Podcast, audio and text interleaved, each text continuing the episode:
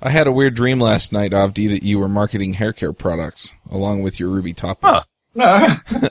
Interesting. Brilliant idea, actually.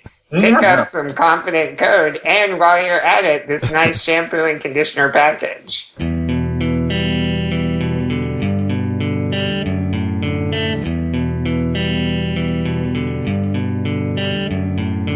Hosting and bandwidth provided by the Blue Box Group. Check them out at bluebox.net. This episode is sponsored by JetBrains, makers of RubyMine. If you like having an IDE that provides great inline debugging tools, built-in version control, and intelligent code insight and refactorings, check out RubyMine by going to jetbrains.com/ruby. This podcast is sponsored by New Relic. To track and optimize your application's performance, go to rubyrogues.com/new relic. This episode is sponsored by CodeClimate. Over 1,000 organizations trust CodeClimate to help improve quality and security in their Ruby apps. Get 50% off your first three months for being a Rogues listener by starting a free trial this week. Go to rubyrogues.com slash codeclimate. Hey everybody and welcome to episode 119 of the Ruby Rogues podcast. This week on our panel we have James Edward Gray, I've stopped listening to the new Civil Wars album long enough to record this episode. Avdi Grimm, Hello. David Brady, Josh Susser, I think David's off solving the halting problem. He'll be right back. I'm Charles Max Wood from devchat.tv, and we have a special guest this week, and that's Brian Hogan. Hello. Do you want to introduce yourself really quickly, Brian? Sure. I'm Brian. I teach people how to make stuff on the web, and I make stuff on the web. Awesome. Now, uh, you've written a few books. You wrote the Tmux book, if I remember, and you review a lot of the Prag books. I see your name on a lot of them. Yeah. The Tmux book is amazing. Oh, thank you. Yes. Love that book. Awesome. So, um, you, you're kind of an expert, at least more expert than me, on accessibility on the web. And so, uh, we were hoping that you could explain to us the things that we have to do in order to make it more accessible, I guess, to people who have trouble using it one way or the other. Can, we talk about? Can we get a Can we get a definition? What is accessibility? Well, there's there's there's a lot of really bad definitions of accessibility, and a lot of them focus on people with disabilities. And so the the definition that I always use with people is ensuring that the website or web application that you're using is available to anyone who wants to interact with it. And so that encompasses not just people who are blind who can't who have to use assistive technology like screen readers to read the page, but it also deals with people on mobile devices or on slow connections or uh, people on small screens or um, people with motor impairments, all kinds of things like that. And and so that's how I like to look at accessibility because on the one hand, it's it, I think it's a better definition because we have more much more uh, diverse people we can target, but also because it's a little bit easier sell to people. I mean, and it's it's kind of sad that I have to say that, but it's a little bit easier to sell to people to say, well, no, you're not you're not just focusing on the on the the ten percent of your users or the five percent of users that that are that are uh, low vision or blind or hearing impaired. You're focusing on a large percentage of people who may have uh, live in rural areas with bad network connections and things like that. And a lot of these things that we can do to to serve one audience serve all the audiences. And some of the things we hope to talk about today are are those kinds of things where a, a slight change that makes things better for someone who has a, a cognitive reading disorder make things better for people who use a screener and then, then of course it makes things better for everybody else too. Yeah, I I remember when the uh, ADA, the Americans with Disabilities Act, was first being implemented, and there were a lot of complaints about it. And then fully able abled people suddenly started noticing that it was easier to transition from the street to the sidewalk because they had these curb cuts for you know people on wheelchairs to use. And Yeah. Yeah, it just it makes things easier to use for everybody. what I want to see as an industry, I mean, we, we have these guidelines like, like section 508, which, which govern, uh, pretty specifically what organizations that receive federal funding have to do for their websites. But it would be much better as an industry if we didn't have to have that kind of involvement. We didn't have to have some laws get passed because we weren't taking care of ourselves. It would be much better if we could just say, Hey, let's make our stuff accessible so someone doesn't come up with guidelines. Because right now, these, these section 508 guidelines that you have to follow if you receive federal funding like from the U.S. government, they're really out of date. And they're supposed to be renewed and they're supposed to be updated, but they keep getting stalled on it. And so these agencies are, uh, that, that have to comply, they're really, really have their hands tied in a lot of cases. How What's out of date are we talking? Is this like a teletype? 1999? Wow. Okay. Has anything changed in computers since then?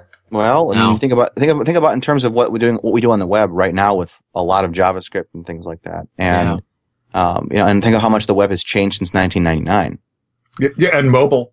and mobile.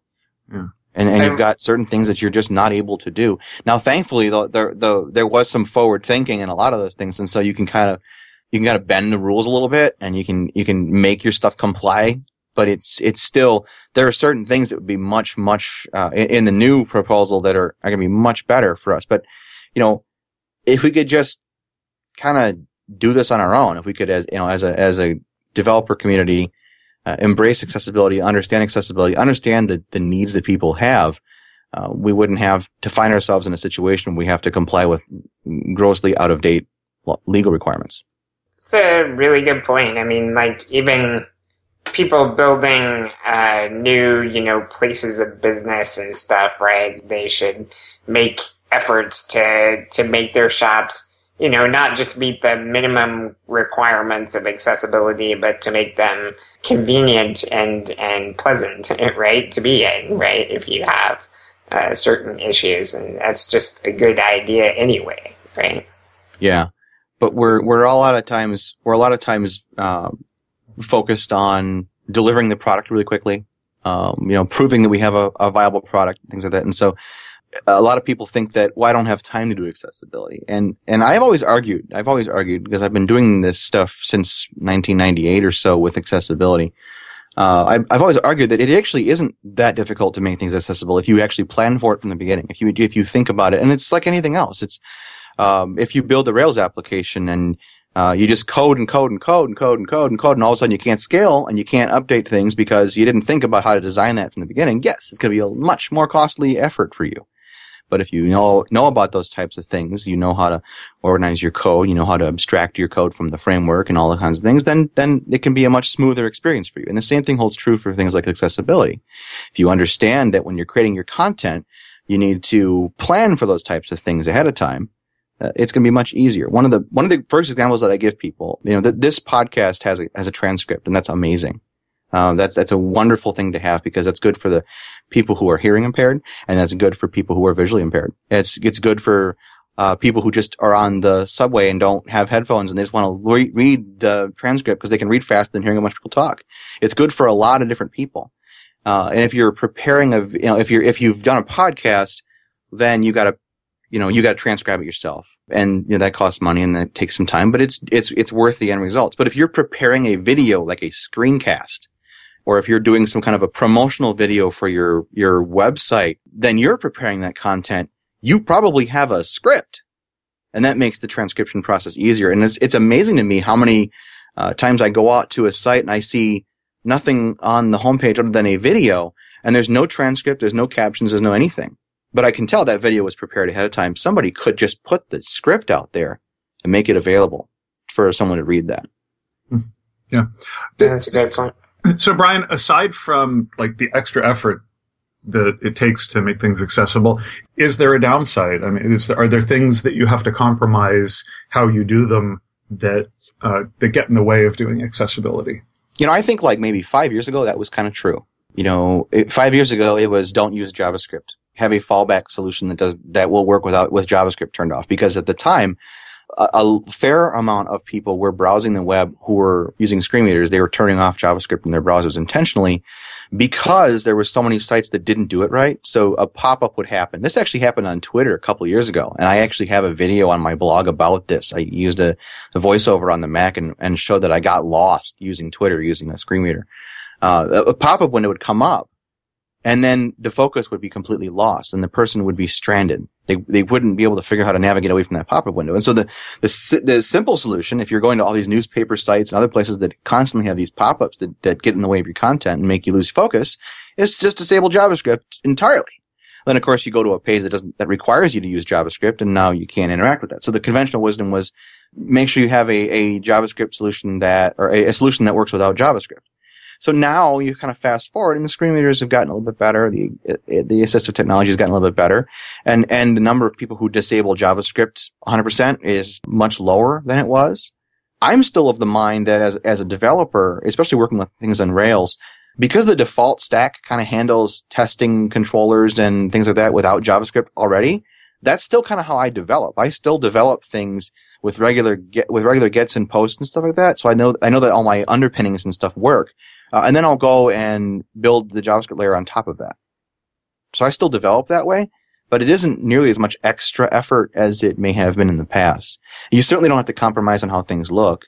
Uh, you certainly don't have to compromise on how things work, uh, especially with a lot of the advances that HTML ha- uh, HTML5 has with the the ARIA landmark roles and uh, the uh, the live regions and a lot of the other uh, attributes that you have, even like even things like the the jQuery widgets are starting to implement those uh, additional ARIA roles that tell you what the state is. It's an open state, or it's a disabled state, or it's a, a required form field. Those kinds of things, and the screen readers can use those additional annotations to really help users out. Now, not all of the screen readers are using these uh, things; they're not they're not able to interpret those things. But it is nice that we're getting to a point where we're even seeing frameworks uh, like Ember and other frameworks actually actively putting these ARIA roles into the code that uh, the boilerplates that they use and into the widgets that they create and things like that. Okay, so there was a lot in that in that Yeah. We'll, we'll, right we break it down. Yeah. Yeah, yeah. C- can you talk about ARIA roles? I mean, I'm familiar with these, but that you know probably not super familiar with them. So you've got this this specification is the the um, accessibility for rich internet uh, applications, and it's essentially a bunch of additional attributes you can add to HTML uh, documents, uh, HTML5 documents, and you can use them to to kind of better describe your content. One of the nicest ones is a thing called ARIA Live, and you can use uh, the values for that can be polite or assertive.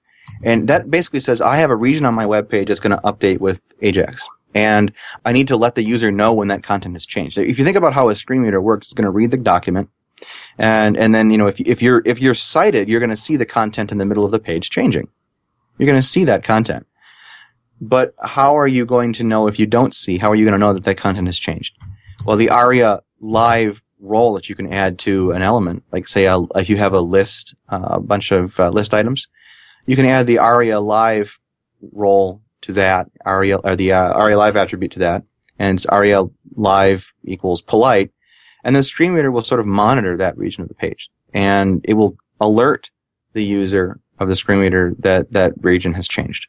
And that's a really really powerful and effective thing, and you can do it using the polite. The reason we recommend using polite is so that it doesn't interrupt what the screen reader is already reading. The polite uh, value for that will say, "Okay, screen reader, um, this is new, but you can wait, finish up what you're reading, and then uh, then alert the user that content has changed." If you use uh, assertive, it will kind of uh, interact a little bit more quickly. And there used to be one that was like a, um, even more like, "I will stop everything that's going on, and I will interrupt everything that's going on, and I will tell the user that things have changed." So that's that's one.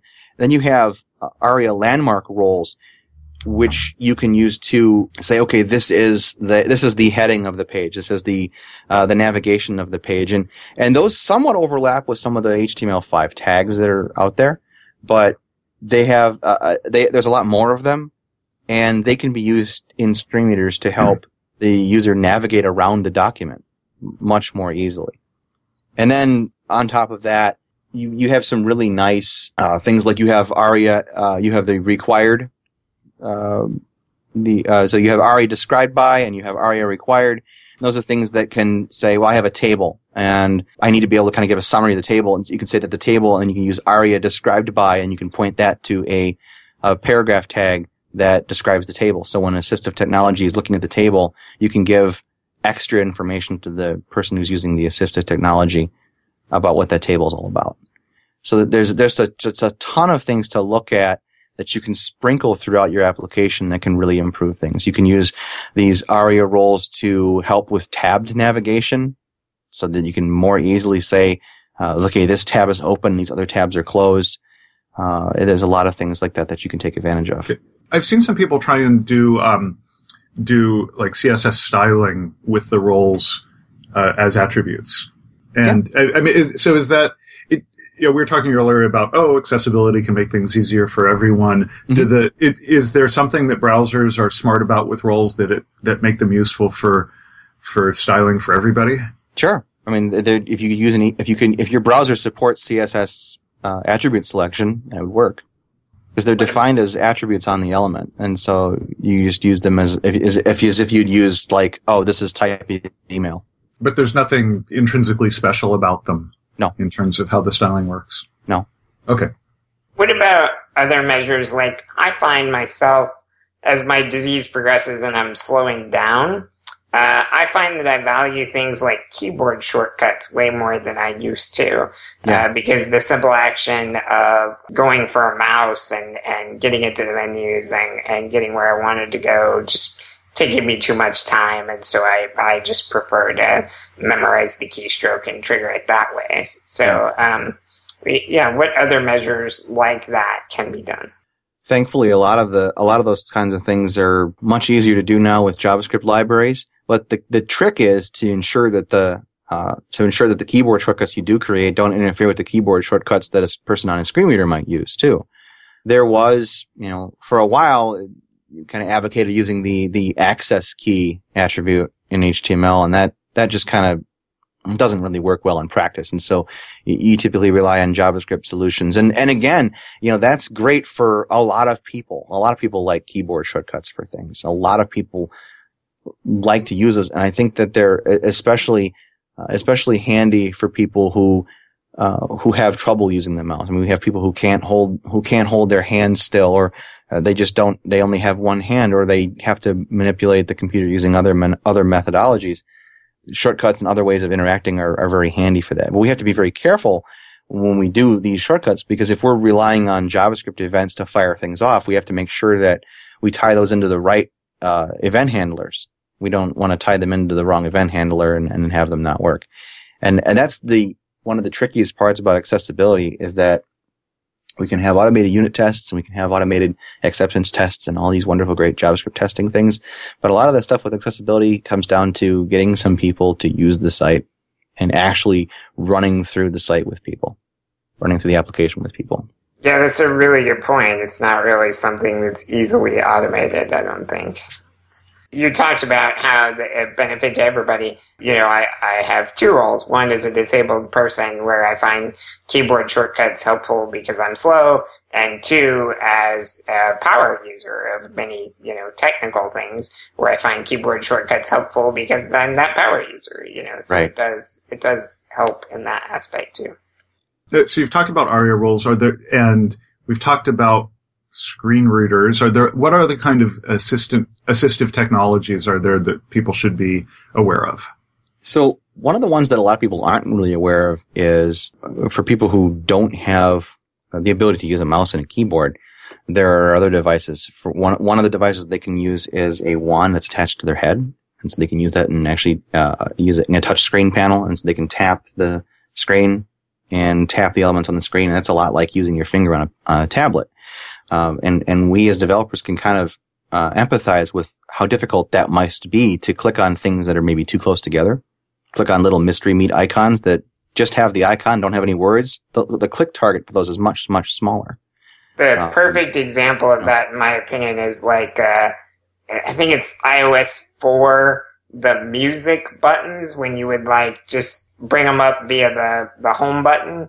They're terrible, and like all the time, I would go to pause something and I would skip ahead in the thing. And if it's like an audio book, you know, you Yeah. jump like a massive amount of time, and and getting back is horrible. Right. So imagine doing that with a very large stylus attached to your forehead on a computer screen. Exactly. and and, and and and that's that's a way that people interact with the computer. Another another way is they use a, there's a tube that you can use and, and you you you suck and blow into the tube and it actually moves the pointer around the screen. And that's another difficult way of moving the moving the mouse. It it, it mm-hmm. works, but it's difficult. And and little things like ensuring there's enough space between links or ensuring that click targets are large enough at a, at a, at a significant distance to do these types of things, those go a long way, and they go a long way for everybody because as you, as you get as you get older, your vision's going to deteriorate, and you're going to have a hard time using that mouse to find that cursor to click on certain elements on the page too, and you're going to wish that the elements were a little bit bigger for you to be able to click Oh, on. gee, those. geez, geez, it's not someday for some of us. The, Mhm. it's- the, uh, yeah, yeah, I, I can't tell you how, um, how sad I am that most web developers are in their twenties. It's just the, you know, the, the, uh, the penchant for putting white, like light gray text on a light gray background Mhm. at, at like 10 Yeah. point font size. That- like, yeah. no! That, that's one of the that's one of the one of the contrast issues that I one of the contrast issues that I wish would really go away in modern web design is the is this oh I don't like your comment so I'm going to display it with some CSS that lightens the text so much that it's barely readable. Right. Huh. Well, maybe I I, want to read that comment anyway.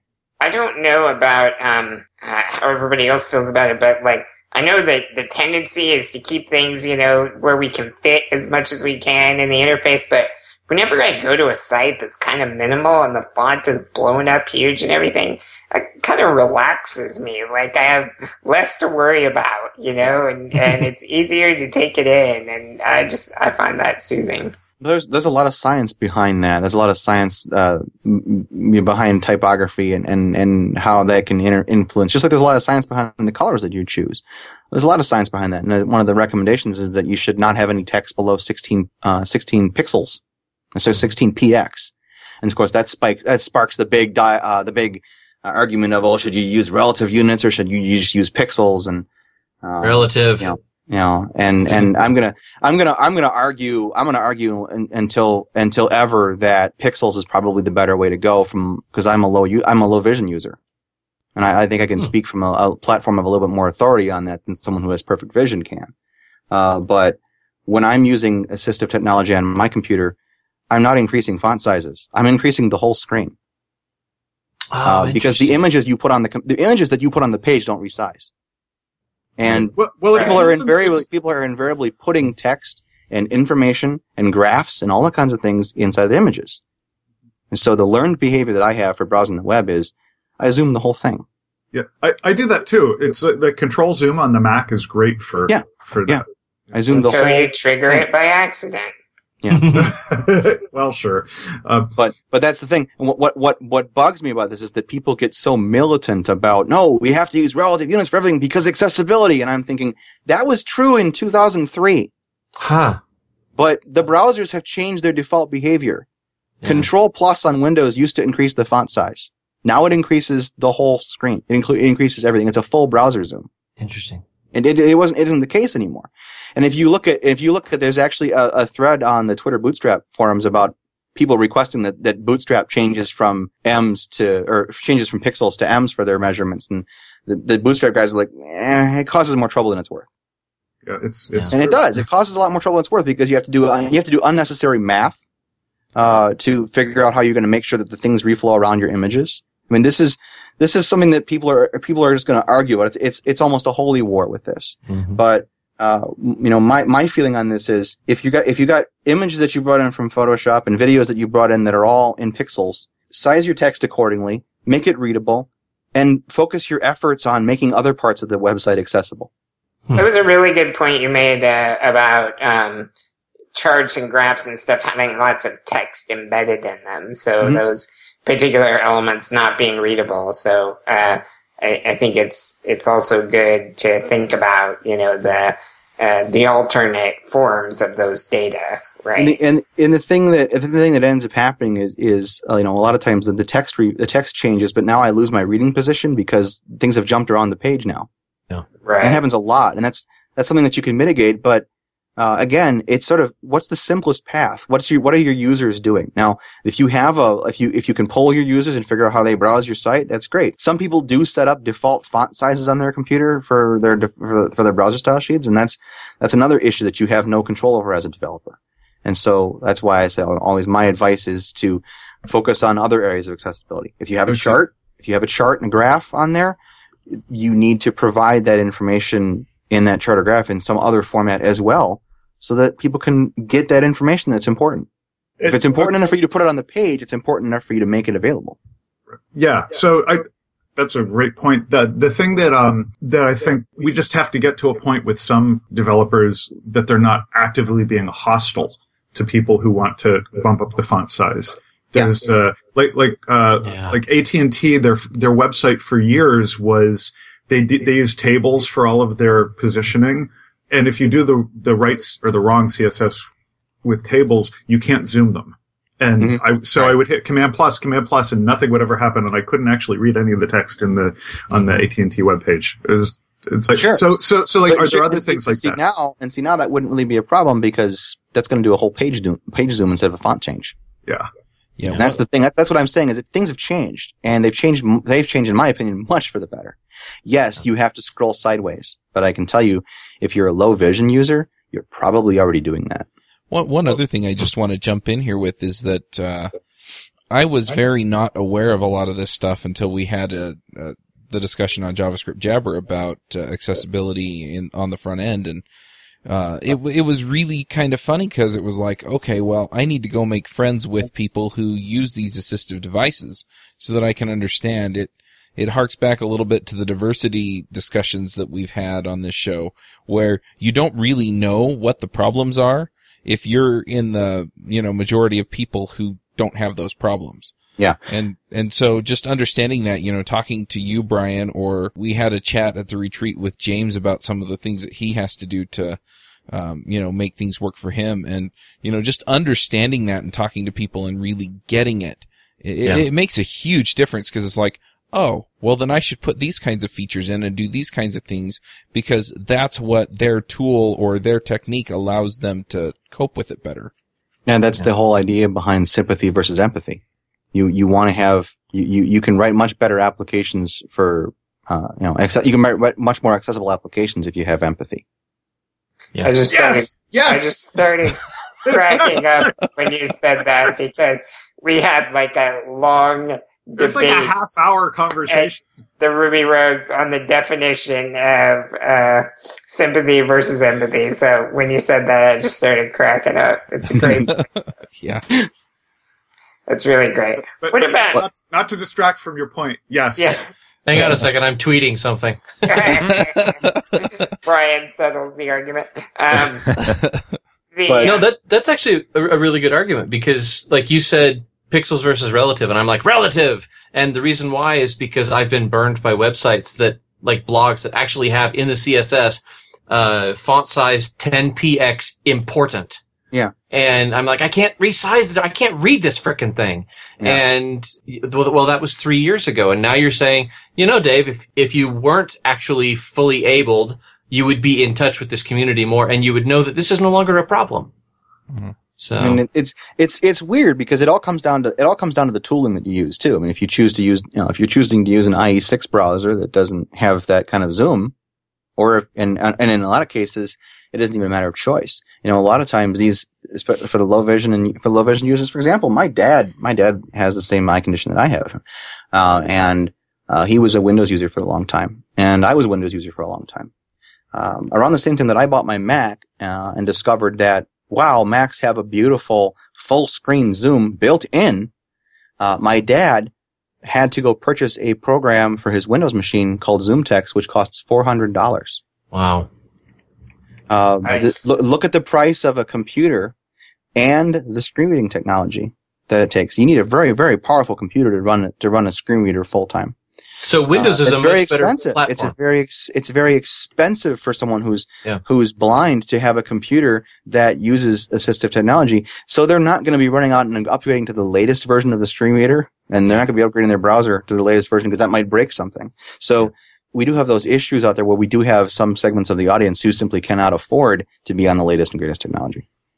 but Windows is the better platform to profit from uh, disabled or less able people. If you, I have I have I have no comment on that. Because you have say- empathy. Say is that for Christmas I bought my dad a Mac. So Yeah. nice. Yeah. I I was going to say, Dave, you almost sound like you're uh, looking to uh, implement some profitable empathy on Windows. he has Profitable. been he has been job hunting. Hey, hey, Brian, I have a question about about tools.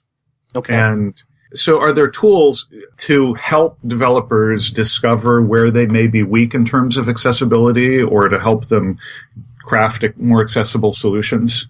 So like what I'm thinking of is there's the W3C validator that you pointed at your web page and it will tell you where you're in standards compliance. Is there Right. something like that for doing ARIA or, I mean, I know, I know that the, that the validator will tell you when you're missing like alt tags on your images. Okay. First of all, I got to stop you. Can we please say alt attributes?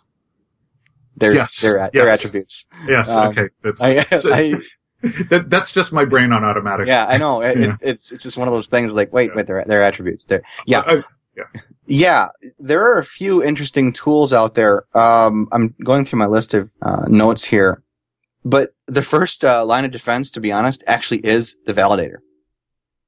Because if you have things that have to interpret your page, then they, then your page better be well formed. You know, even if it's HTML, it still better be valid. You better make sure that things are closed appropriately and things are, things are scoped appropriately. That's sort of the first line of defense. I, I can't tell you how many problems I've seen that solve because an invalid document then means that you're going to be writing lots more CSS rules that maybe you don't need because your browser's acting goofy. So you fix it in the CSS. And meanwhile, the document is invalid. And the document, your, your, your, in a Rails application, for example, your template might be perfect, but then there's content that a user has injected into the page through your CMS that you've built or something. And all of a sudden the page is invalid and now you have weird CSS going on. And, you know, what do you do now? There are some tools from, uh, the, uh, from WebAIM that you can use that you can look at. There's a nice checklist over at WebAIM that you can use. And that's the, the checklist that I follow when I'm looking uh, and I'm doing an audit. I, I do uh, occasional accessibility audits for people, you know, and it's usually, hey, here's what you should fix. It's one of the trickiest things about this whole topic is you don't want to come across as hostile to the developers either, because that they'll just immediately shut down. You, you want to say, well, here, here's some improvements we could make. Here's some things that you could do differently. There are some automated tools. There's a great tool for uh, Mac and Windows called Color Oracle that you can run Yeah. and it will just take this take the screen that did you have currently in front of you. This is great for not just web apps, but for anything you're developing, uh, and it will show you what the thing looks like through the various types of color blindness. And it's just a little uh, menu bar item, and you just cl- click the colorblind type you want to test for, and it just changes the whole screen, and you Yeah, can see the color. I the love color Color. Oracle. I think that was Yeah. one of my picks a couple months ago. The only nit that I have with it is that it's um, it's not persistent. Yeah, I wish that it would stick around, Yeah. but you know, so I could I could fumble with things while it was running. Yeah, I wish that was the case, but you know, for for just a, a quick check of going, well, oh, that that looks horrible. Um, Mhm. it's it certainly is useful. Yeah, had, has anyone done uh, like display profiles? It, it seems like you could just like, oh well, this is a too technical of a sideline. Yeah. Never mind. I, I I know where you're going with this. Yeah. You probably could. So oh, okay, so uh, anything else in there? I'll, I'll see if I can't find it and actually add it in because there's there's uh the, the fact is that there are there are lots of accessibility validators out there, but none of them are really that good because it's again it comes down to well what what environment is the person who's using the thing running. I mean, you can say, well, yes, I have these things on my page and I've included them, uh, but you know if the person's running JAWS on Windows uh, using Internet Explorer, uh, JAWS is a, a screen reader a screen reading tool. If they're using that on Windows with, ex- with Internet Explorer, they're going to have a different experience than if they use that on um, Windows with Firefox. They're going to have a different experience if they're using VoiceOver on the Mac with Safari. Uh, they're going to have a different experience using Window Eyes or the the open source NVDA. They're going to have different experiences. Uh, it's actually it's actually pretty scary to see how like HTML5 says you can use multiple H1s on a page, but it's actually pretty scary to see how the different uh, combinations of Internet Explorer and Firefox and the JAWS and Window Eyes screen readers actually handle those. Some of them don't handle them very well at all. And so there's, I, I, I kind of take the automated approach with kind of a grain of salt. I think just the checklist is just better. Okay, so so checklist, that's good. I was actually wondering about the whole design process. Is there something like accessibility driven design? Are there particular skills that designers need to know to be able to produce accessible designs? It seems like if you get to the point where you're like, okay, we've done everything, we've built it, now we want to make it accessible, that that's not going to give you a really good accessible system. Yeah, that's that's kind of true. But the thing is that, that good designers that have been trained in color theory and typography aren't going to be making mistakes that are uh, that cause accessibility issues because they've been doing this in print for quite a long time. They understand color contrast and things like that. The tricky issues with accessibility are from the are not really from the design area. You know, yeah, it's it's it's easy to just pick some random colors that are going to have bad contrast ratios, but the bigger issue comes down to, hey, when I click on this thing, um, it doesn't work, uh, or my screen reader can't see these links you've generated with JavaScript or I can't tell if that tab is open or closed, or that modal that you opened up, I can't get out of that now, or I've lost my focus in my screen reader. Those are the kinds of real accessibility issues that are there. Or, oh, you loaded the entire page with JavaScript rather than using, even though it's a static page, but you didn't use any kind of methodology to alert my screen that content has appeared. Let's talk about that for a second, Brian. That's a big change in the web in recent years. You know, we're using JavaScript for more and more because well, various reasons, right? Performance and and uh, uh, you know the nature of the web these days, mobile devices, etc. And um, you know how how is that interacting with accessibility? I mean, I think at one point, you know, like you said, they they tended to just turn it off. It seemed to almost be like the the death knell of accessibility. But I think things have improved there, right? It's improved somewhat. But you still have, well, it was a couple years ago, Twitter said, all right, we're done with this whole JavaScript thing. We don't need a whole bunch of JavaScript to display 140 characters. We were wrong. We're going to switch back. And I think that was the right thing to do because if you looked at the way it was working on certain mobile phones, half of the, uh, the connection could be cut off and the JavaScript wouldn't show up, uh, or it wouldn't finish loading. And then the content would never show up. You have a white page. It'd be done. To me, that's an accessibility issue. I wanted to access the site and I couldn't read the content. So you're a huge fan of TurboLinks. I wouldn't go that far. I wouldn't go that far. but what I am a huge fan of is I'm a, I'm a huge fan of using the tools for their in, uh, intended purpose. If you're going to show me content, that's what HTML is for. So uh, why introduce additional layers of complexity uh, just because you can? So, if you have to introduce those layers of complexity, though, let's say you're in a, a spot where it actually does make sense, you know, yeah. Uh, then are there ways that that it, and and I guess that's what you've been talking about using these arias and stuff. We yeah. can still try to give the browser hints that what's going on, like things like infinite scroll. I think almost everybody agrees that's a superior experience in many cases. You know, um, yeah. Until, until you try to look at the page footer. Yeah. Oh yeah, good point. well, well, well, there's that. There's issues. There's issues with back buttons. There's issues with how do I, you know, how do I get back where if I go back and then go forward again, how do I make sure I maintain the position I was at? Link to a specific spot. Yeah, sure. Yeah, there, there, there's there's a lot of issues with that. Um, but yeah, how do you how do you do that? You, yeah, you have to make good use of uh, of the the the ARIA live roles, and you have to pray that your users are using assistive technology that can take advantage of those, and they're using a, a proper browsing combination. And and that's and that's a case. Infinite scroll is a case where you you know you might want to consider having an alternate way of browsing the content. So one other thing related to this that I'm curious about is, in a lot of cases, these different uh, frameworks will update. They'll push uh, the hash information into the URL. Do most of these assistive technologies let people know that that's changed?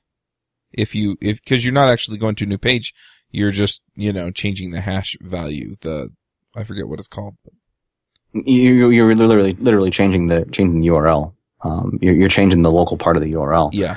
It varies. I haven't tested all of them. I've seen uh, a couple of uh, when i did some testing with backbone i saw that it, it didn't seem to, to tell me that things had things had changed but then again it really didn't matter because it didn't impact the way that the screen screen reader was interacting with the page. Right but it, it's it's definitely something that you know we need to check, and we need to test, and and, and make sure that we're aware if there's going to be any issues there. It's a great point.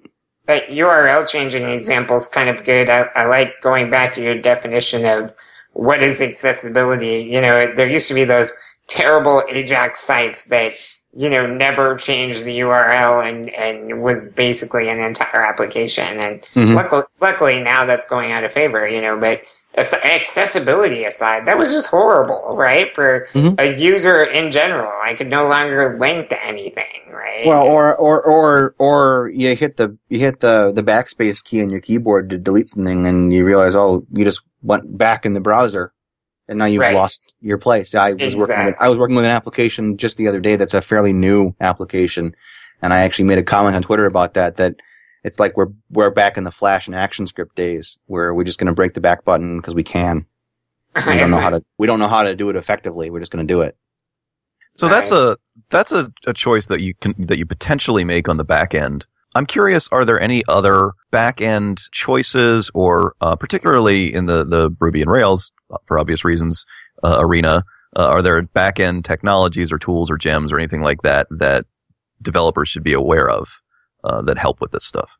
I can't really think of anything that affects that that from the accessibility side that affects the uh, affects users of the back end. I mean, I, aside from the obvious stuff like if you're doing internationalization, make sure that you spell things right.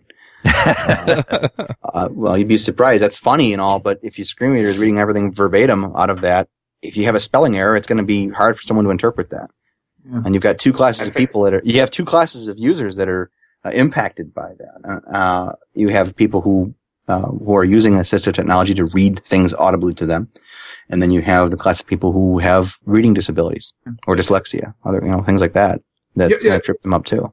And, and there's other forms of cognitive impairment. I mean, the, Yeah. the last the last big site I worked on was for people who had schizophrenia, and mm-hmm. the the usability challenges with people with that level of cognitive impairment were were really difficult to to deal with. Mm-hmm. Because you know stuff stuff that that most people have just absorbed in how to use websites and web applications and can figure out if they haven't seen it before, but just fiddle around with it that kind of stuff can be a huge challenge in you know a huge segment of the population. And and so the real the real moral of the story is know your users. Mhm.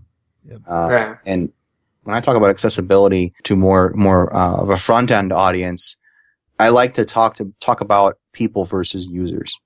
And rather than using the phrase "this is a user of the system" the, or "this is a, a disabled user," it's "this is a disabled person" or "this is a a, a person with a, with a hearing impairment" or things like that. Because it, it, it, I think that the use of the word "person" is a little bit more well friendly than the use of the word "user." But And don't it, it you call them us. customer resources? Oh, oh yes, of course, right? dollars, packets of dollars. Ouch. Yeah. But what Liabilities. When, when you're So- talking about internationalization, I, I want to ask about um, ESL. Um, it seems like a lot of folks, you know, they want to consume, especially in, in our industry, a lot of the content out on the internet is in English, and a lot of the people out there may not speak English natively. Um, one thing that I know that's helped on a lot of these podcasts is that we put the transcripts up, and then Mhm. people can go and read them, and, and sometimes their reading comprehension is better than their audio comprehension. Yeah. Are, are, are there other things that we can do to help people who are trying to consume our websites or content when they are doing so in a language that's not their native one? Uh, I think it's the same thing that you do with you when you have people with uh, cognitive impairments and, and dyslexia. Is that you try to shoot for a sixth grade reading level for your ma- for your main content, Hmm. uh, and that's not always possible with technical documents and things like that. But um, if, if you can shoot for that sixth grade reading level for your marketing copy, if you can avoid using superfluous words because you think you want to, uh, that's that goes a long way. Yeah, and be Uh, careful. I'm, lo- I'm looking of- at marketing buzzwords here. I'm looking at the I'm looking at the word that I hate the most, which is utilize. I'm looking at things like that, where you know just you're using big words to sound more important. well, it- it- or or colorful words. But I am more important. no, you're not. yeah, it's special. your website. No. um, what you were just saying there about technical content, I'm particularly sensitive to this issue because my wife and I have posted a couple of uh, foreign exchange students. And, you know, one of them came over speaking, you know, quite well, uh, uh, being close to fluent. Uh, and then, but then, you know, occasionally we would just run into an area where uh, she would basically fall off a cliff. And it's because of hyper specialized language. So like a good example with a foreign exchange student is when you take them to a restaurant because menus have their own language that are just their own thing. They say everything in menu speak, you know, and it's not something you learn as a natural part of, uh, learning language until you set aside that special time for here's how menus are, Yep. you know, and, and technical jargon is, is that Yep. way of, too, of Yeah. And you yeah, you, and you can't you can't really deal with that. But your marketing page, your homepage, your blog, even you know things like that that are interacting with with the, with a general audience, we can all all be a little more careful there. Yeah, and it's not always formats too or, or vocabulary. and and I can just uh, chime in on this a little bit. I was a missionary in Italy, and I can tell you, I can talk to anybody about religion in Italian. But if I try to talk to a programmer in Italian about programming, I don't have the vocabulary for it. I, I don't know how to uh, how to communicate that. Hmm. One of our students was a big math nut, and her uh, she would go to school and do terrible in math. And it was that, um, you know, obviously we use different terminology, but even more surprising, like, uh, we ha- uh, had different symbols. Like, we didn't even use, like, um, when you have a repeating decimal, uh, in the United States, we tend to draw a line over, uh, the decimal Right. that's repeating. I guess that's not how they do it in Korea, where she was from. And so she didn't know that that meant it was a repeating decimal. But then once I, she came home one time and we were having a discussion about it and I told her, ah, this is a repeating decimal. And of course we got stuck on that terminology. But once we got around it and she figured out what her concept for it was, she showed me how they draw that and it's not the same, you know, even just that. I didn't expect that the symbols would vary. Yeah. So, Josh and or Brian, you you've both talked about accessibility for uh, people with cognitive uh, impairment. I'd like to talk a little more about that. As as as myself being somebody with a daily variable amount of attention deficit disorder, I have to manage my web experience fairly carefully, or, or it will manage me. And Josh, you mentioned mentioned schizophrenia. Can you touch either of you touch on specific things that you have to do if you know that you're you're I mean not just dumbing down to a sixth grade reading level, but I mean like are there are there tools that people with these disabilities can use? And I, I hate to use the word disability because I don't think of myself as dis- as disabled, mm-hmm. but I certainly do recognize that there are times when I open up a page with a bajillion things and I never read the main content because I'm in ADD land. I can tell you what I was doing, you know, building for people with schizophrenia. And I'd that love was, to know that. that, that, you know there are there are a lot of things that trigger people uh, with schizophrenia, and you want to avoid any sort of violent imagery or confrontational imagery.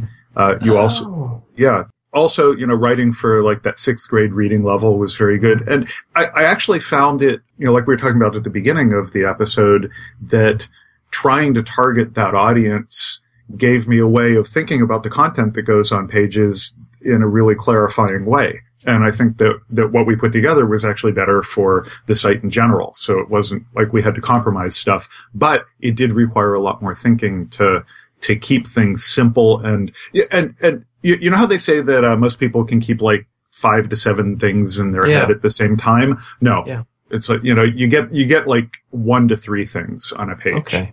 So I, I know I have a track record of crass humor, but I, I mean this sincerely and, and genuinely.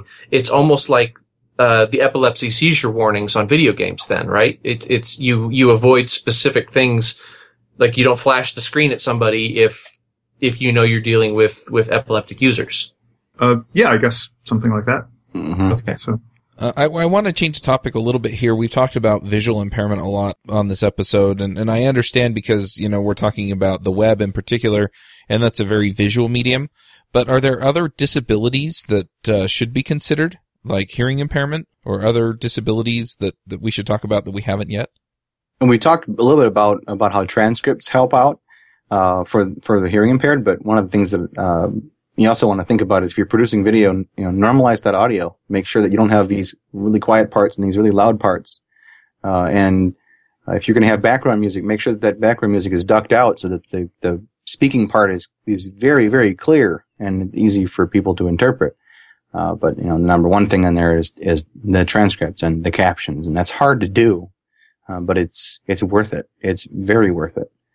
One thing I've found that helps me is um, if you do have accessible features, accessibility features, things like keystrokes, document those. Like put them on your web page, list them as a feature. Like you can run this Twitter client without ever taking your hands off the keyboard or something like that because when I'm looking for things now, that's of high importance to me, you know, and so I may not make it to the downloading your app part, you know, because I'll look at it and be like, ah, who knows, you know, and, uh, but if you tell me, you know, then that'll get me to look further, you know, and, and help me know that this is a friendly environment for me. And, and if you state something like that, then I know when I find that one thing I can't do by the keyboard and it's driving me crazy, I can probably drop you an email and you'll probably care, right? Mhm. so, uh, just saying those is helpful to me. From now on, James, all of my apps will have Vim key bindings just for you. I'm an Emacs user. I love, I love, thus, thus, he's going to make sure he has Vim key bindings for you. I, I love that. Just, just everybody who comes to me with the Vim is better than Emacs because of the mobility argument. That argument is now over. Your argument is invalid. Well, it depends on the di- disability. I think that's one of the points of this whole discussion is that, yeah, you know, for some people, um, certain accessibility in certain ways, it just makes a whole lot more sense. And for Yes. other people, it's different. I kind of want to talk about that too. And I'm, we, we told you accessibility for web applications and I'm going to kind of bait and switch on you here. um, the, the Ruby community has kind of evolved not only into that, uh, the, the web stuff, which is still, I think, a major component of what people are writing in Ruby, but you have things like MacRuby, uh, Ruby Cocoa, Ruby Motion, um, you have people writing stuff for the command line and things like that. And we did a whole episode on non-Rails and, and sort of non-web stuff. Mhm. But if you're writing an app for the phone or for the desktop or a command line app, and I know I've given you three major, com- major areas, how do you need to think about those differently from the web as far as accessibility goes? I don't really think there's much of a difference, to be honest. You're still going to have your click targets be a certain size. You're still going to make sure that you spell things correctly. You're still going to make sure that your colors are, are appropriate. And one of the nice things about the iOS platform is that it has an amazing accessibility API that you can tap into very easily. Um, Brian, So you, you, you, you have a lot there. That's a good uh, point there on the accessibility API on the iOS. What about just like a standard uh, Mac application? If you built just a, a normal Mac application, do users have less tools available to interact with that because it's not the standard web stuff? Well, if it's if it's a Mac app using the using the, the Cocoa components, then VoiceOver should be able to interact with it just fine. Cool. Oh, oh, d- duh. So, sorry. so, David, your your question about what we did for the schizophrenia site. What Yeah. one of the one of this that just reminded me. One of the things that we did on a lot of the pages, especially pages that had a fair amount of instructional text on them, was that we had voiceovers, and we actually recorded a human being reading the text on a lot of the pages, so that we had. You know, very high quality voice narration of the text on the page rather than going through some sort of text to speech generation. yeah. That's awesome. Yeah. I, I noticed going through Salt Lake Airport uh, on the way to Lone Star RubyConf that uh, they've replaced all of the human announcements with of uh, you know Siri or the Google text voice thing, and as I and and she's harder to understand. And my first thought was, oh my gosh, anybody ESL traveling through this airport is they they might actually go from barely being able to understand to no longer being able to understand these announcements. It's true that it mostly in most airports they have good announcers, but most other contexts, a computerized voice would be an improvement. Mm-hmm. Oh, because like, because Like, it you know, standardizes. Well, like you know, any any given bus, you know, or or, or subway where the announcement is. Update, please report Always, Yeah. Well, and all the, all whenever the, I fly, yeah, whenever I fly, I always have that, always have that joke with whoever I'm flying with is that every airport I've ever been to, it's always been flight number is boarding at gate and you, you that's what you don't need, and it's so. well, that in whichever city you were in, David, when you uh, experienced that, all those people are robots anyway. the thing that threw me is that the, the pacing was off. So she kept saying, this flight is now boarding at gate C as in Charlie 13. right. Charlie 13? What? right. Yeah, there's a C in Charlie 15 too. Yeah. That's awesome. Oh, this this is uh, great. I mean, it's very informative. Is there, Brian? You've mentioned that that sometimes you've done accessibility, you know, assessments for people. Are there other people that do that? A group of people that do that? Seems like that should be a thing. Yeah, there's tons of people that do it. There's you you can probably go out on Twitter and just say I need someone to do an accessibility audit of my site, and you find lots of people that'll do it. Seems like that's a really good thing because, I mean, then the only thing you have to be careful of is you're just getting that one particular viewpoint, you know? yeah, it- and and and uh, and the thing is, is that it de- it depends on how much how much time and and and money is going to be involved in that because you know part of a, a, an accessibility audit could just be that someone looks at your stuff, looks at your code, looks at your user interface, runs some tests on it. Uh, but the the other part of that could be that they arrange a focus group for you. They arrange that they they have some uh, users with all kinds of different disabilities and different setups and stuff, and they can have those people review the sites too. So, because one of the hardest things to do is, is get a pool get a pool of users together to test something out, and that's not including if you need people with screen readers or other kinds of assistive technology. Just getting a bunch of regular people together to test out your site and give you feedback on it is difficult enough. So, part of an accessibility review could be something like that. Do you think there's things that uh, frameworks like Rails and such should be doing more to help push accessibility? Is there more that they could do? yes, uh, lots. And I, I've considered, uh, you know, once I get a little bit more free time here in a couple more weeks, I've considered doing some doing some initial patches or sending some initial pull requests in on like the forms, being able to put more, or being able to put like the the ARIA stuff into the form fields and things like that, um, and seeing if that would get pulled in. I don't know because one Holy of my that would be so helpful because well, because one of the one of the things that I one of the things that I've I've put a I've I've submitted patches a couple times for this and it's been rejected both times. Uh, but I, I really would like I'd like the delete links that are generated by Scaffold to stop using JavaScript only to make those work because I haven't I have yeah. encountered that as an accessibility problem in the past. yeah. That is, that's a good and, point. And, and of course that ne- that will never that will never be changed. I, I've been told that will never be changed. So Why There are won't they change that you that? can do. Is- are they just worried that that Google will trawl their delete links again? I, I don't I don't really know. I think the the solution that I would the solution for that that I would propose is the solution that I use in a lot of my apps, which is that that goes to an eighth action in the controller, which is a delete confirm. Mhm. It's a get link that goes to delete confirm, and then you have to click on a uh, on a, a a a post, you know, a, po- a button that's an actual delete that does that. Mhm. The other That's thing a I've done, like, the other the other thing I've done is uh, I've done uh, with I'll just take the I'll take it and I'll make it a button too, so that it isn't a link right. Then Google won't fuck and then that. and then it won't then it won't matter and then it will work without JavaScript. But a lot of times I find that I need the delete confirm because I'm deleting something and then I can use that delete confirm page to actually bring up a bunch of information. Hey, deleting this will also delete this, this, this, and I can give the a user a nicer experience other than rather than just a, are you sure? Yeah. So, So you do have advice for, for back end developers. I guess That's right. that's still more of a front end thing to me. I still think of that as a front end thing, but I guess. well, calling into the back end is it's sort of an API to the back end. I don't know. Yeah. It's a great tip, though. Hey, Brian, if they uh, turn down your next uh, uh, Rails pull request, just come to us. We'll happily raise an angry lynch mob or something. yeah.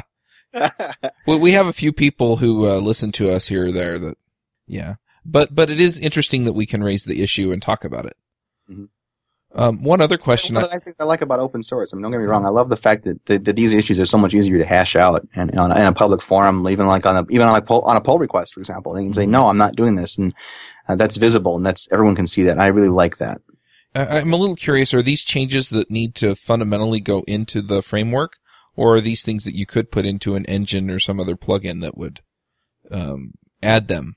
Well, I think I think like a I think like an accessible scaffold plugin would be easy to do, um, but you know that that that goes against that goes not go against the heart and soul of what Rails is. Don't use scaffolds, but you know to, in, in in more seriousness, I think if I was going to inject an application, the the ARIA role for uh, application at the top of the page, um, you know that's something that you could do, and that's something that you could do in the template. That's something that you could do on your own. It's something you could do with a helper. But there are things like messing with the forms, like adding the additional ARIA, um, ARIA disabled to a form field that's had the, had the disabled thing passed to it.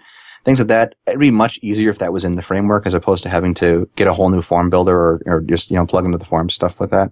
I mean, Yeah, could- You Thank could you. build your own form object, but Yeah. also having it in the framework itself encourages people to do better. That's right. That that's one of the things that I love I to agree. see. I, I love to see that with some of the stuff that I saw from Ember, where they were including roles, and and and you know jQuery jQuery UI is including a lot of the role stuff, and it's just it's just there, and the developer doesn't have to think about it, and that's that's what I want to see with accessibility. I want to see the developer don't- doesn't have to think about it, so then they don't argue against it.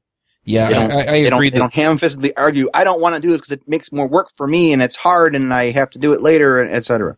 I, I agree that ideally, yeah, we want it in the framework. I'm just saying if we can't get it into the framework, I mean, I would put that into my Rails apps if it Yeah. made Mm-hmm. it so I didn't have to think about it. I would put in a gem that basically I could write a, a web link that said, you know, action delete confirm true with page true, and it changes it from a JavaScript confirm to a delete page confirm, you know, that kind of thing.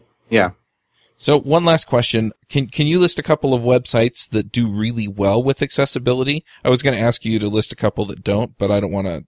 Anyway. No, we're not gonna. but, not but some be that really do. I mean, awesome. mean and any uh, do do really well with accessibility. Yeah. Um, well, until recently, Google Maps did. And they've kind of made some changes that I don't quite understand what's going on, but it's not working nearly as well. And I had to say, Twitter is a lot better. Uh, that's uh, that's actually pretty nice now. The web web experience. Not it's not perfect for by any means, but it's a lot better than it was. I don't get um, in my test. I'm not getting lost anymore with my screen reader. Mhm. So those are the two that, that really come to mind. And of course, you know, a lot of the blogs that I see where people are using, uh, you know, people are using WordPress and things like that. Those those tend to be pretty good. A lot of the can the can blogging software tends to be pretty good. Awesome. That's a good. That's a good point. One advantage to kind of using a tried and true product is hopefully they've thought a little bit about accessibility. I, I have to say that one of the things that you know, one of the accessibility concerns I had I, I, uh, is um, you know GitHub. For the longest time, they didn't have a they didn't have a, a usable mobile view. They just didn't.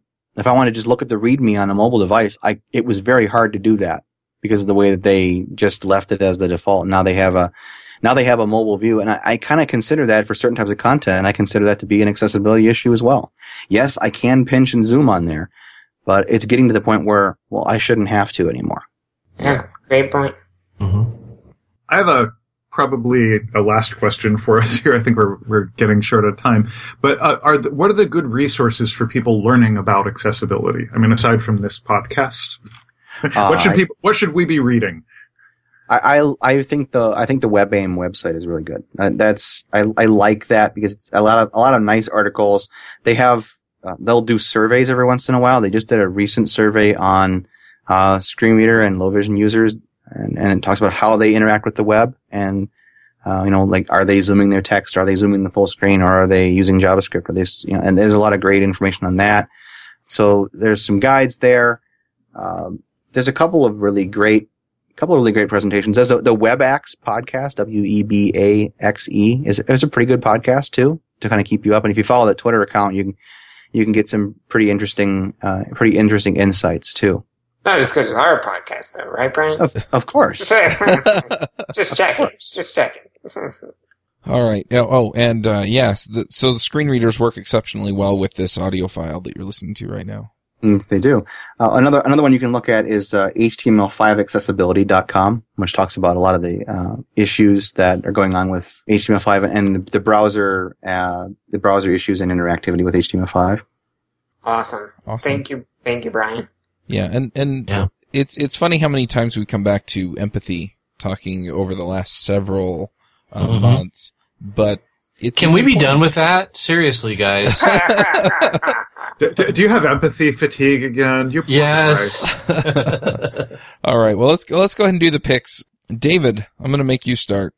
Okay, so I have uh, a secret, which is that I've been uh, participating in this podcast with an assistive device, uh, which is that I've been working with a client that uh, is dealing with accessibility, and uh, I've been chatting with him with him through this entire podcast about the various things. So I'm actually going to do something uh, new, which is I'm gonna I'm gonna pick something that I have not completely vetted yet myself. Uh, but uh, so basically, I'm I'm going to be a proxy uh, pick here, and that is uh, a book called Strategic IT Accessibility by Jeff Kline. It takes on the approach of at the at the large, medium, and large organization level, how do you enable accessibility rather than trying to go to a single developer and say, "Hey, make this this accessible." So, I Brian, you're welcome to tell me that that's a bad pick if you're familiar with it. Um, uh, but uh, the guy that I was talking to in the back channel uh, highly recommends this book and says it's really a, a good high level view of, of getting away from some of the technical stuff, but getting into the, you know, how you have to think about this at the entire uh, organizational level. So, uh, I wanted to have a relevant pick, uh, for that. As a second pick, uh, Egghead.io is a website that has uh, screencasts for AngularJS. I picked Angular, AngularJS a couple months ago, and uh, Egghead.io has a whole bunch of very tiny screencasts on how to use Angular. And that's if you're interested in, in Angular and you don't understand so how some of the pieces work, like how the how the dependency injection framework works and that stuff, he'll start you off with the real basic stuff and work you up to very advanced stuff. And it's a it's a really good website. So those my picks. Awesome. Josh, what are your picks? Mm, well, I, I, don't have any any software picks this week, but um, I have some reading picks from from my younger days. And uh, we, were, we were talking about naming earlier, and I um, I, I jokingly quipped that I blame Ursula K. Le Guin for my penchant for naming things, uh, but it's kind of true. I read this book of hers called A Wizard of Earthsea when I was young, and it's a it's a classic. I think uh, Chuck, you and I have probably talked about that before in our discussions about good fantasy reading. And uh, there, yeah, so there's a whole trilogy that starts with a Wizard of Earthsea, and it's one of those wonderful books to give to your your teenage kid, and uh, you know see how ama- how amazed they are at a new way to look at things. So yeah, so that's a good book. And then uh, along the same lines of names being important, there's that wonderful novella by Vernor Vinge, True Names, which is yeah, everyone kind of credits Neuromancer with being the beginning of the cyberpunk movement back in the 80s, but I think True Names is actually the first cyberpunk novel. They have, you know, people hacking in, in virtual worlds and, and, uh, you know, it was, uh, it was definitely a good read. So I'm going to pick those two things. And, uh, maybe next week I'll have something a little more technical for y'all. Done. All right. James, what are your picks? Well, the, a cool thing happened on the internet uh, recently, and that's that Kathy Sierra is back. She disappeared off the internet for a while, much like Y did from our community, due to people treating her poorly. Uh, and I'm not going to go into all the details, but the good thing is she's back, and um, Kathy Sierra is a, a she's a game programmer and she built things you probably know like the head first uh, series of, of books and uh, things like that. So uh, she's really just great uh, smart person. And she has a new blog that you should check out. The very first post on it is great. It's called your app makes me fat. And it's about how an application can drain a user's cognitive resources. Uh, so it's exactly about what we've been talking about for the last hour. Uh, and it's very good. Um, she has a new uh, Twitter account. Uh, she's Serious Pony on Twitter, uh, which is awesome because she alternates posting like these deep kind of technical ideas or startup ideas or things like that, along with pictures of Icelandic ponies. And I've really enjoyed following that because every now and then you just get this awesome picture of this pony running or rolling in the grass or, or whatever. It's great. And I've already learned a ton uh, from following her on Twitter. I didn't know what the Zeigarnik effect, if I'm saying that right, was. Uh, and she tweeted about it, and I ended up having to look it up. Uh, and it's actually uh, quite fascinating. It's about how you can deal with procrastination and stuff like that. So, uh, great source of just uh, thought provoking uh, stuff is Kathy Sierra, and she's back. And I'm grateful to DHH for making me aware of that. Awesome. Avdi, what are your picks? I've got a a whole queue of picks for once. Uh, but I'm not gonna I'm not gonna bore you with all of them. I think I'll just I'll just uh, pop about three of them off the queue and and save the rest for another time. Um, first of all, it's possible uh, somebody's already picked this, but there's a project called Ruby Warrior uh, that I think Ryan Bates started, and it's kind of a, a game that you play with Ruby, and uh, you base you program a virtual warrior to m- make its way through a, a, a dungeon and you know and react intelligently to the dangers that it finds there. Uh, I had played around with that a little bit in a pairing session I did once. It was really it was really fun.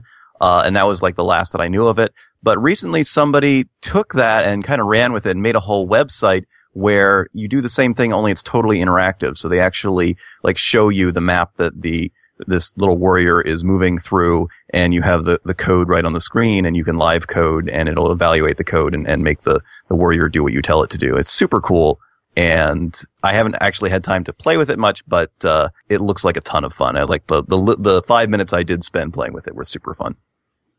Okay, next up, there's this thing called uh, Object Playground, the de- definitive guide to object-oriented JavaScript, and it's a combination of a really well done video about how objects work in JavaScript, uh, with this super cool visualization technology where you can basically type some code in and it will visualize the whole, live visualize the whole JavaScript prototype chain and a lot of associated information really neat to play with and very handy for grokking the sometimes abstruse JavaScript object oriented model. And I think I'll just do one more off my queue here. Uh, ran across this neat video from uh, one of Peter Cooper's mailings. It's a an, a demonstration of APL, uh, the programming la- language APL, which stands for a programming language, from back in 1975. And I suspect that this is one of the first screencasts ever made. In fact, it's less of a screencast than a typewriter cast because the top part of the screen is the uh, the demonstrator, the demonstrator's head, you know, and and him talking, and the the bottom part of the screen they used some like uh, primitive technology to to cut in a different camera which is pointed at the teletype that he's working at, so you can watch him as he codes uh, on a teletype uh, you know, and it's it's printing Cool. out. It's it's a it's as as a professional screencaster, it was one of the coolest things that I've seen in a while because it's like this is like the first screencast or nearly the first. It was hilarious to watch that and also like really impressive and humbling. But, Yeah, but, but, but, I, but yeah, I, I really chuckled when he, like, at some of his claims about how, um, easy to use a lot of that stuff was. or- yeah, easy to remember symbols. Yeah. yeah. All right, and that's enough for today. All right. Um, so I'm going to do a couple of picks here. Um, this one's for David. I don't know if you know about this, but Uh-oh. there is going to be a conference in January in Salt Lake City, Utah, and it's called NGConf. And it is an Angular conference, and it's going to have the Angular team there. Um, you can find it, like I said, at ng-conf.org. Um, Cool. and I know some of the guys that are helping put it on, and it looks like it's going to be really awesome. So if you're interested in learning Angular, you want to, uh, I'm going to be there. I'm probably just going to be there as an attendee because I'm, I'm not super familiar with Angular. But, uh, anyway, if you want to meet me, um, David might or might not be there, but, you know, a lot of other awesome, uh, JavaScripters that I know are, are going to be there. So you can go to that and, uh, and uh, learn more about Angular. If you're into Ember, we talked about Ember because it has the ARIA roles and things like that built in. Um, another local guy named Ryan Florence, he's pretty big in the Ember community. Um, he's put up ember101.com and he's been doing uh, free screencasts on how to get into Ember. So if you want to learn Ember, that is a terrific way to go. And um, I asked him about charging for it when he was on the JavaScript Jabber show, and he basically said, uh, "The internet's giving given me a lot for free, and I'm giving it back." So it looks like this is going to be free forever, and uh, it, it's an awesome uh, resource for that. Finally, um, I uh, Rails ramp up starts today, and by today I mean a week ago when you get this. And uh, I've been I found a new Two weeks ago, actually. or two weeks ago. What, whatever. I, I get confused because our schedule got confused, but yeah, two weeks ago. So anyway, you can probably still register, but that's not what this is about. Um, I found a new platform for putting up my videos that I'm really excited about, and it has worked really, really well. It's called Wistia. It's W-I-S-T-I-A dot com. And um, the issue that I had with Vimeo was that I felt like I was violating their terms of service by putting private videos up there. Um, they don't want you to do that for commercial, you know, lockdown site stuff. But Wistia is just, you know, you put it up there and then you can um, embed it wherever you want, however you want. And they have a whole bunch of different options for embedding um, calls to action, uh, sign up for my ma- mailing list, all that stuff into the video. So you can kind of get that in there too. And so I'm probably going to be reworking a lot of my uh, marketing videos to to use Wistia and use those features. So, um, really, uh, really, really like it. So those are my picks. Um, Brian, what are your picks? Well, I've got a few. I got the first one I'm going to do is I about a month ago we released the second edition of the HTML5 and CSS3 book that I wrote a couple years ago. So we have a second edition with lots new material in there. Uh, and a little bit more on accessibility. I actually spent a little bit of time talking about how to put captions into the videos and how to do accessible tables and things like that. And sprinkling a little bit more of that throughout the book is, uh, this time has been a little bit more, uh, it's made it, I think, a better book. So we have that. The other one that I wanted to bring up is, is actually another book that I have nothing to do with, but I actually think it's a, it's a wonderful book. It's called Pro HTML5 Accessibility. Um, and it's by Joshua O'Connor. And uh, it's it's a really nice tour because it does talk about some of the things that uh, that you can do, and it talks about some of the alternatives to things that you can do, and it's a it's a very handy book to have around if you're trying to do things on the web and you really want to focus on making them a little more accessible. So I do highly recommend that. Uh, the last pick I have is uh, for a game, and the game is called Beat Hazard. I am a huge fan of games that involve music. And Beat Hazard is sort of like a as a dual stick shooter. It's like a Geometry Wars type of game, uh, or if you go go way back, Robotron type of game. But it uses your music library to kind of build the songs and build the intensity of the weapons and things like that. And it's it's pretty cool looking. It's a lot of fun to play with you know, music from your library rather than some hokey music that somebody came up with for the video game. Uh, but the other thing is it's available on almost every platform. It's available on the, the Xbox Indie, Indie Network. It's available on Steam. It's available on iOS and it's available on Android. So you can get it anywhere. Uh, and it's just a blast to play. Sounds like fun. All right. Well, I, I think we've, uh, covered everything. Uh, next, next week. Is it next week? Cause we're scheduling around stuff. Is next week the book club? Or is that in two Ye- weeks? Yes, it is. Next week. Well, we are recording the book club next week, but But it will be. But It'll it will be. be- ne- it'll be next week from when they hear this episode as well. Okay. That's what Oh, I is was this one- okay, this one is okay. We're we're airing Lone Star next, and then this episode airs after Lone Star. Is you, if you cannot tell, we are all horribly confused by our new recording Yeah. schedule. Are we Appar- still a Ruby podcast? Apparently, time has gone non-linear on us. Yeah, we, But yes, it will be next week. I'm one chapter from the end of the book. It is so much fun. I cannot wait for that conversation. Awesome. All right. So, uh, since we didn't say what it is, it's Understanding Computation by, By Tom Stuart. Tom Stuart. So go get it, go read it, and uh, we're looking forward to having that discussion. and go get it and go read it now because one week is barely enough time for you to scratch this book. It is heavy duty. That's Yep. the second time I've warned you, children. Go read it. All right. Well, thanks for It's all fun and games until somebody gets their eye poked out by a proc. By Yeah. by an infinite Turing machine. Yep. All right. Well, thanks for coming, Brian. It was it was a great discussion, and uh, I, I learned a lot. And hopefully, we can uh, make an impact on the web and make it more accessible to people. Thank you for having me. This has been fun.